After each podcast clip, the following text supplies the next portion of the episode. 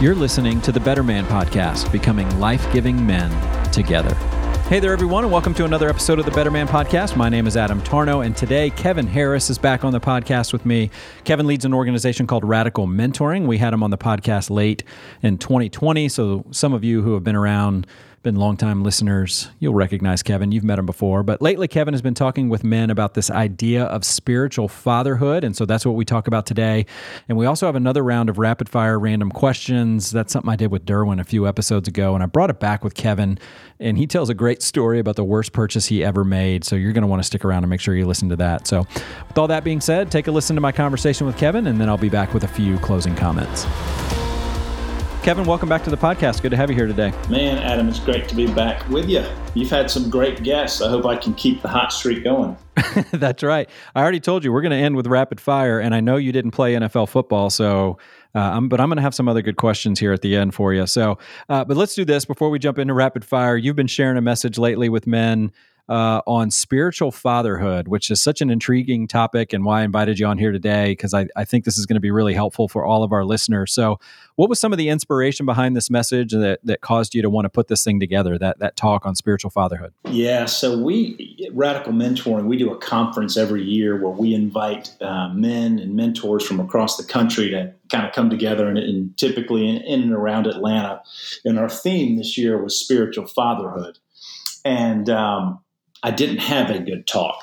And uh, so I was trying of racking my brain about how to frame that conversation. And as I was literally packing my bag to go host this conference for two and a half days, I looked at my desk in, in our little my little office at, at home, and I had two Bibles of my dad's one one was given to him because he had perfect attendance at vacation Bible school. one was given to him by uh, just probably a either you know a confirmation class or something.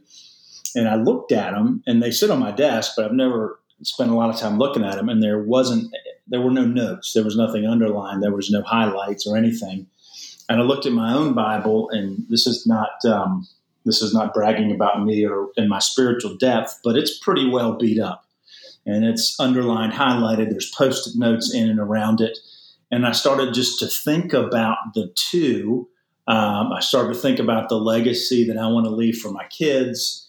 And somewhere between Atlanta and about an hour and a half down the road, I had finally uh, shaped my spiritual fatherhood talk because it, it, just really started to resonate with me about what's the legacy that I wanted to leave my own kids. Um, but also, what what do you do in situations with men who are, are, sort of stuck in that that tension of of not having a spiritual legacy that's been left to them potentially by their earthly fathers? And so I, it really resonated with me, and I just have sort of kept uh, kept talking about it over the last several months and uh, it's just it's really meant a lot to me. Uh, yeah, I can imagine. And so, I mean, some of the things that you talk about in this message is this idea that when it comes to fatherhood, there are two universal truths that impact us. So, why don't you talk about those? What are those two universal truths? Yeah, I think anybody that's listening to this conversation, there are two things I know about them without ever having met them. One is that we've all been uh, marked either for good or for bad by our earthly fathers you know, yeah. some some people will call it the father wound, which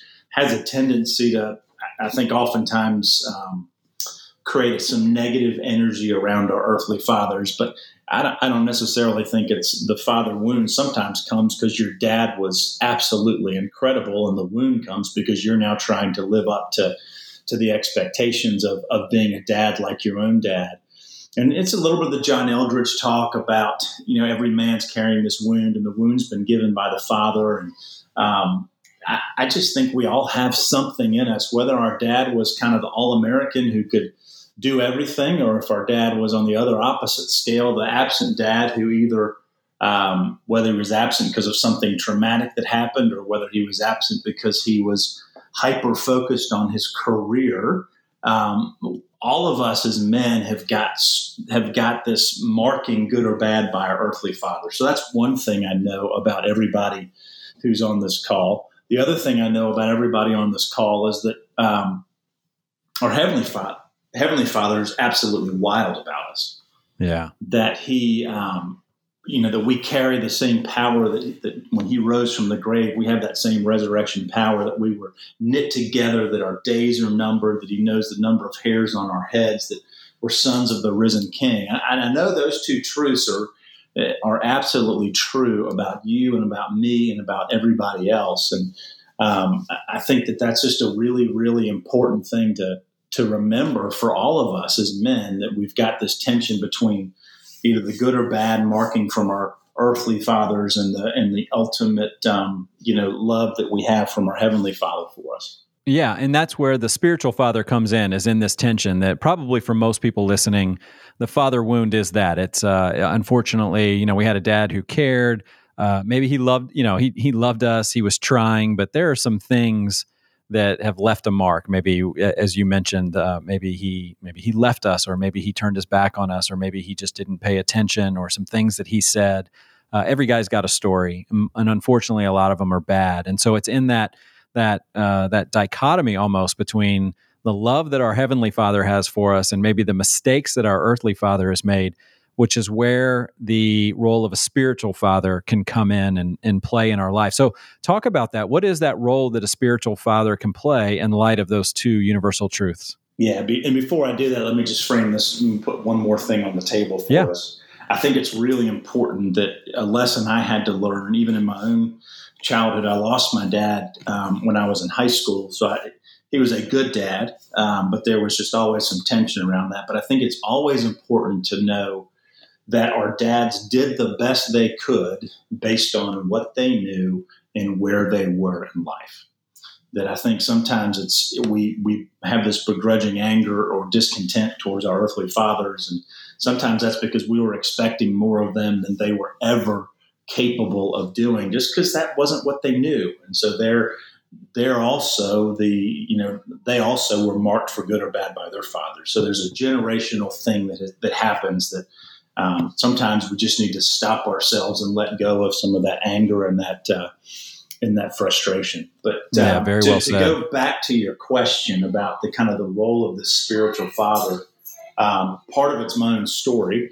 Um, but part of it, you know, I just really think it's this idea that there can be someone who uh, is a little further down the road from us who has experienced some things in life who can really help interpret um, some of the disconnect we have in those two realities. And so, um, you know, I think that that spiritual father role is is critical because it does it, it, it for me personally, it was a, it was a guy who just was willing to share the honest truth with me. Um, he was able to firmly question some of my own theology and some of my own identity issues and he was able to sort of see things about my father wound that I couldn't see because I was too close to it and helped me pan the camera back a little bit and bridge the gap between those two truths. And so, yeah, um, that to me is the role that that um, that that spiritual father uh, really plays. Did you, you know, when you, uh, well, let, us put some names on this. So, yeah. one of the first spiritual fathers that you had in your life, who, who would that be? And I guess even in my question there, I'm implying that there's multiple ones. So, I guess first, is it one person that played this role in your life, or was it multiple? And and what are what are their names? And and talk about that relationship. What did that look like? Yeah, I had I had a few. I would say, you know, when I look back on on my on my childhood, it was uh, we we were involved in the church as a family, but oftentimes it was more of a casual relationship. And so I had I got involved in a couple youth groups along the way, and there were guys like uh, Tom Cal- Tom Caldwell and Rob Wills and Tom Doss who were just really consistent men who mm. were either volunteering or leading our youth group that were there to really speak some truth to me, um, help me with some biblical truth, just some base level things that I didn't understand um, when I lost my dad, they were the guys that sort of showed up um, right away. They were there to walk me through a really tough season. Um, probably the most influential was a guy by the name of Reggie Campbell.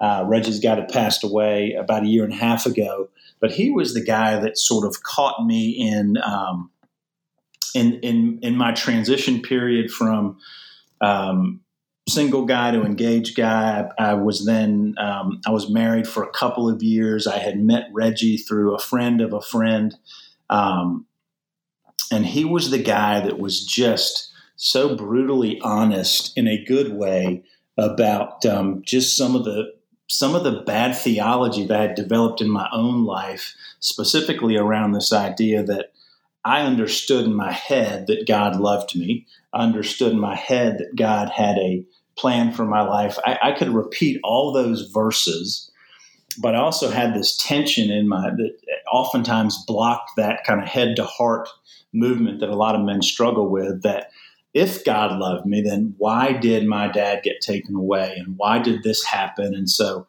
Reggie was the first guy that really just leaned in and said, Kevin, if you can't get that right, if you're going to walk around holding this, holding this grudge against your heavenly father, you'll never be able to accept the, the love of your heavenly father. And by the way, you'll never be able to take that and let that change your marriage, let that change the way you parent. At that time, I didn't have any, any boys. Now I've got two.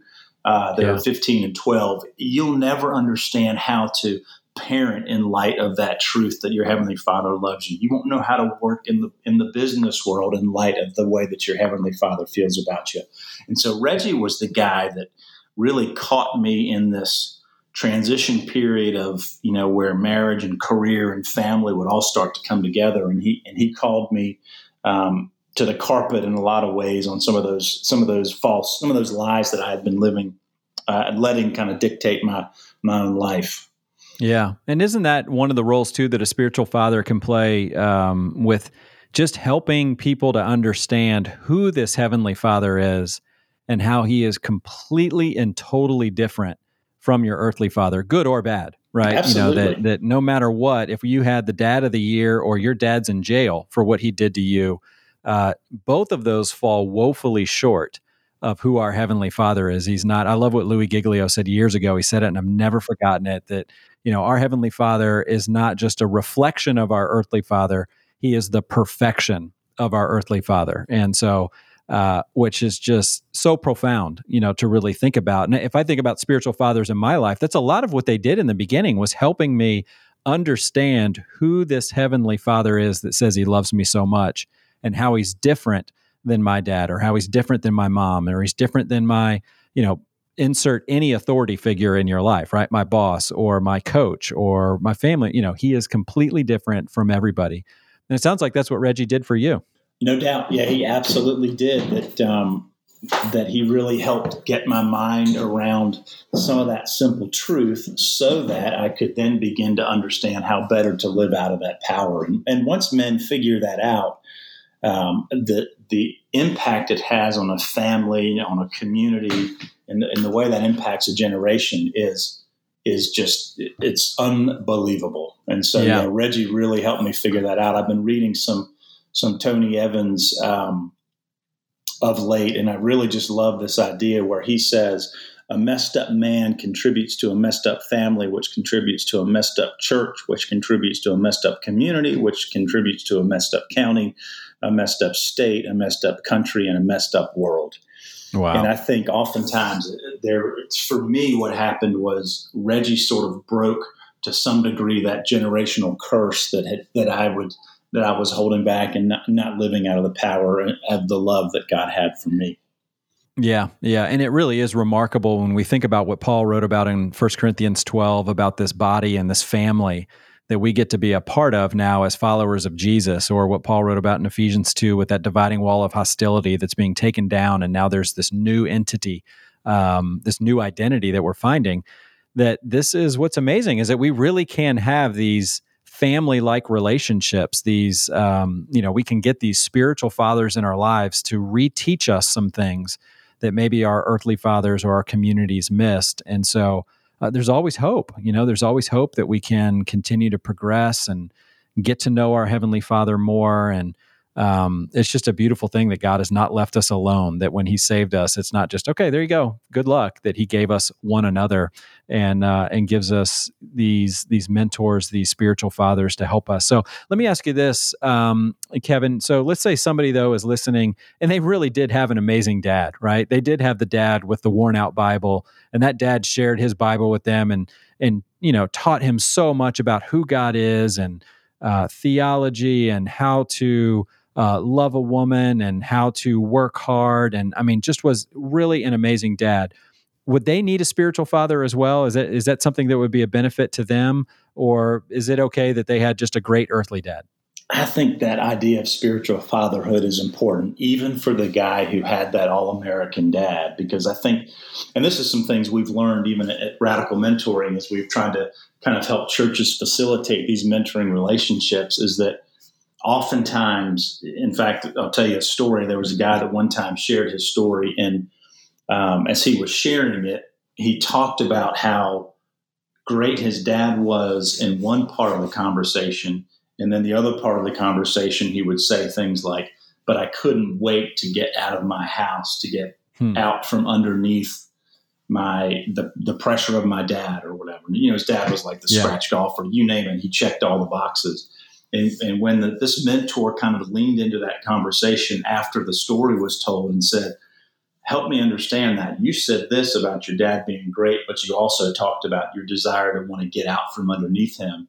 And the guy said, you know, I, nobody's ever nobody's ever caught that before in my story. And he said the reality was by staying under him, my faith and everything else was was really just really in the shadow of who my dad was, and it put in a tremendous amount of pressure when I was thinking about my marriage or my parenting or my academics or, or my athletics, whatever it might be. It was always sort of tied to the shadow of this incredible dad that he had. And so even those guys that have great dads, sometimes the unintended consequence of that great dad is there's a really great wound that happens, you know, yeah. not in the negative sense. And sometimes it just takes somebody else to go, I get that, but you've got to, you have to develop your own faith and, and, and sort of live out of your own identity in your own story and, and still accept all those incredible things that we know are true from our heavenly fathers.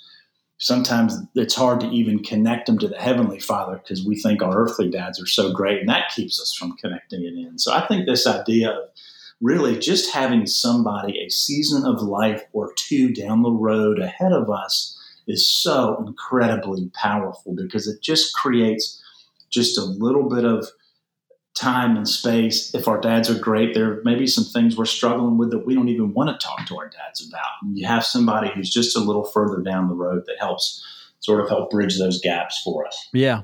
Yeah, and sometimes you know, uh, just an outsider's perspective, you know, can can be helpful. I know with my my oldest is twelve years old, and now he, uh, with the church that we go to, he's a part of the you know the youth group, and so he's got these leaders that uh, technically are going to be with him until he graduates. You know, yeah. they they stay with him from sixth grade all the way. And my wife and I are so excited to now have a the voice of another man, and it's really three men that are leading that group with with some of his peers. But we just know how beneficial that is to go. Hey, he's going to have an outsider's perspective because you know, there's may be some things that Jackie and I are like groupthink, right? Like we don't even know what we don't know because we just know what we know. And so it could be really helpful for him there. And I'd like to think that we're, you know, we're halfway decent parents, but yet it's still going to, we know it's going to be beneficial for him to have some other spiritual fathers as well to help him and to guide him uh, in his journey. And I think, yeah, so regardless of what kind of parents we have, uh, whether they're good or bad or somewhere else on that spectrum, this idea of the spiritual father can be really helpful. You know, we we see this example, Kevin, really just right there in the New Testament with uh, with Paul and Timothy. So talk a little bit about that and the model that they have, you know, that's laid out right there for us in the New Testament of somebody and the benefits of of having a spiritual father. Yeah, I love I love it. Um, you know, I think one of the things that strikes me about Paul and Timothy's relationship, one specific, is and it took I, I probably read this and, and never connected the dots but when you think about timothy he you know paul says in 2 timothy 1 5 he was reminded of the sincere faith which first lived in your grandmother lois and in, the, in your mother eunice so timothy was a guy that based on what we know about him there was absolutely a gap and so he had a he had an, an, incredible mom and an incredible grandmother who were passing down some some generational principles of faith to him. But Paul was able to, in my mind, sort of stand in the gap and help help him understand sort of the role of, of what it would look like from a from a perspective of a man to lean into his faith. So to me, I think that was really that's always fascinating to me about um, about that relationship and specific to just where Timothy came from you know, if you look back to it, um, you know, Paul kind of Paul was was a wisdom imparter. You know, he talked about in First Thessalonians, he imparted not only the gospel but our own lives as well. So you get that idea of the the um, there was a teaching component, but there was also just a wisdom that came from life experience that Paul was also trying to to teach Timothy. You know, the greatest mentors are not always the greatest teachers. Uh, oftentimes, they are just the the kind of men that you look at the way they live and their willingness to share that and, and walk beside you. Um, to me, that's really, really attractive. And so I do, I love the way Paul sort of said, Hey, it's also, it's the gospel, but it's also the, the my life experience um, that's really, really important. Yeah, which is so good. Yeah, I mean, and, and if I think about the spiritual fathers I've had in my life, yes, they have certainly helped uh, grow my affections for Jesus, teach me God's word, teach me how to pray, teach me theology.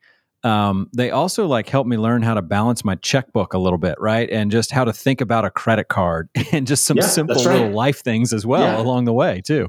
No doubt, yeah, which is which is Im- uh, immensely helpful um, as well. So um, let's do this. Just you know, a, a couple of more questions here, but um, you know, this idea of mentoring, uh, obviously, what the organization you lead with radical mentoring, you guys think about mentoring a lot, and that's just one of those buzzwords and church and even in the business community that that can just be thrown out and can mean so many different things. But I like the way you guys talk about it at Radical Mentoring about what a mentor is and what it isn't. And I think it fits in this conversation with spiritual fatherhood as well. So why don't you unpack that a little bit? Just just put some more guardrails and and talk a little bit more about what a mentor is and is not and how it fits with spiritual fatherhood. Yeah, we, I just talked about one, that whole idea of teacher and facilitator we just talked about, which is a really important part of it. Um, I think one that's really important a mentor is not a consultant. A mentor mm. is not there to give advice and um, necessarily solve whatever whatever problem it is that the mentee is facing. They're there to be more of a coach. You know, the challenge with giving advice is that if it doesn't if it doesn't work out for the other person, it's your fault because you're the one that gave the advice. Um, this idea of mentor being able to facilitate conversations, ask great questions, coach somebody with that model to the place where they're able to make their own decision is um, is a really important part of a um, kind of a, of the of a critical part of being a mentor. I like to say this: a mentor is not a travel agent.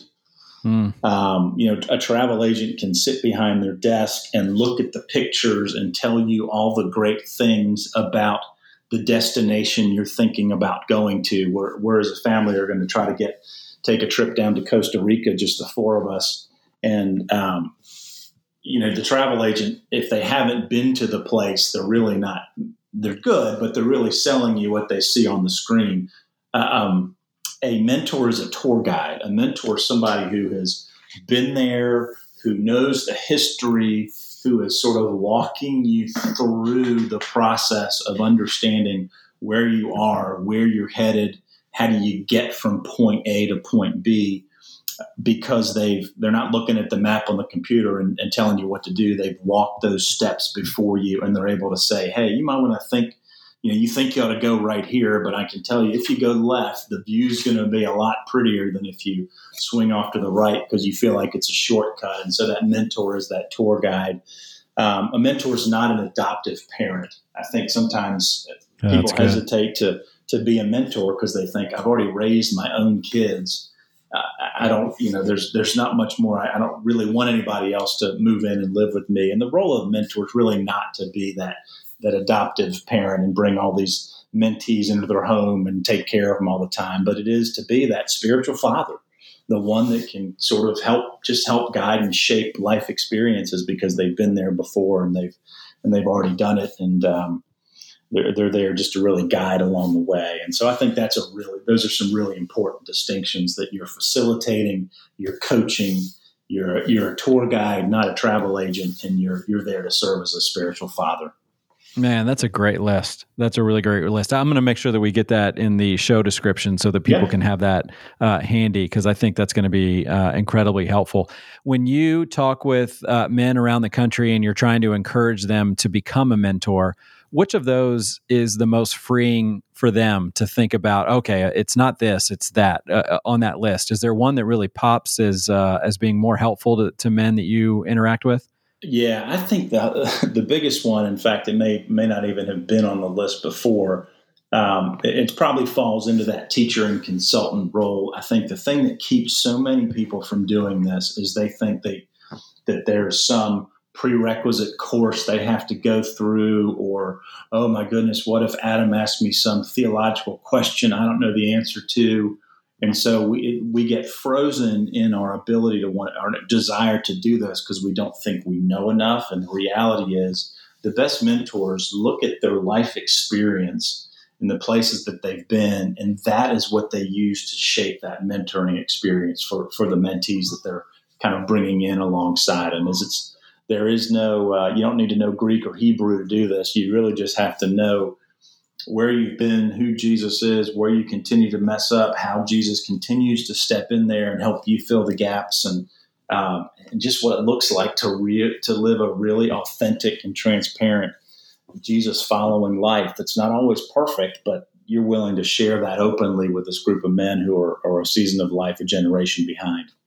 That's awesome. I love that. Okay, um, let's say this. Let's say there's a young man listening, realizing, okay, I could use a spiritual father in my life where do I find a spiritual father? Is there like a website that I go to that yeah, I just sign up for this? AdamTarnow.com. That's and, right. Uh, you, yeah, you can go there, but I think yeah. you're going to be sorely disappointed. So, uh, yeah, uh, but in all seriousness, where where can most of these connections happen? Where, where can a young man go if he's looking for a mentor like this or a spiritual so father? One of the things we've tried to do is really help equip the local church with this. Um, what we've what we've sort of understood over time as we've been doing this for the last gosh, probably 10 years now, is that there are a lot of men who have a desire to sort of be a mentor, but they don't necessarily know how to engage younger guys. And there are a lot of younger guys who would love to have a mentor and they don't know how to engage or ask somebody a generation ahead of them. And so, um, oftentimes for us, the, the local church has sort of become a place where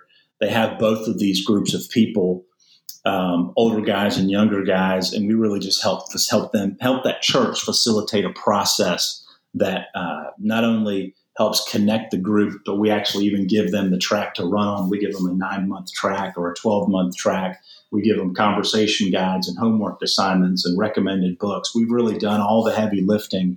And so, if you're listening to this as a um, staff pastor somewhere, uh, you can go mm. to radicalmentoring.com and, and just poke around a little bit. All of our resources are free um, because we really believe in the power of this ministry and the impact it can have on on a church and a community. So if you want to poke around there and learn a little more, Radical Mentoring is a great place. If you're a potential mentor and you think, man, I'd like to take this to my church, go to the exact same website, radicalmentoring.com, and approach you. We'll give you some insights into how to even ask a pastor on staff for help if you, this is something that you really feel like is in your heart of what you want to do we want to create some some simple steps to help you get this in front of the right people at your church and ask them the right questions. And if you're a potential mentee it's another thing you can do is go to the website understand the process. Um, we, we love this kind of group mentoring idea because what it does is it it takes a little bit of the pressure off the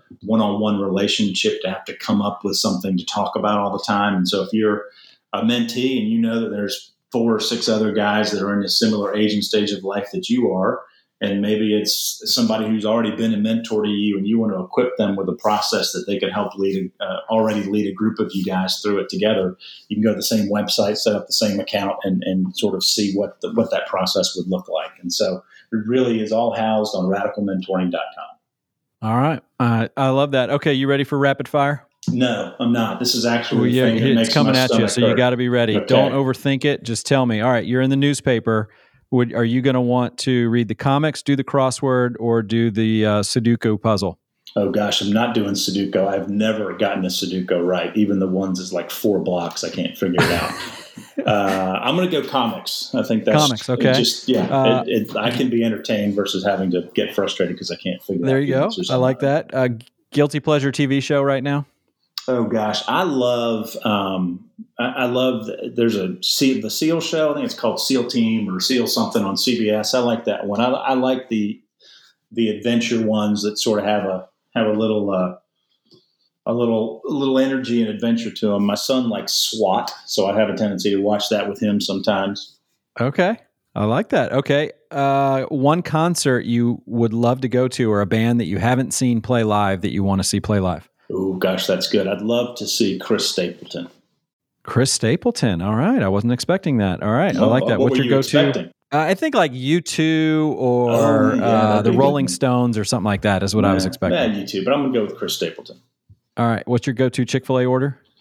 Number one. Yeah. Nice I, and I classic. always call it Arnold, Arnold Palmer to go with it, but now they have the, they call it a Sunjoy, which that's a little bit. Do you think Arnold has uh, has trademarked it that they're going to call it a. Sunjoy? I don't know what happened. I don't think Arnold like who would go after Chick Fil. Well, there's some people that would go after there Chick Fil. A. But anyway, yeah. so uh, okay, what what Yeah. books are on your uh, what books are on your nightstand right now?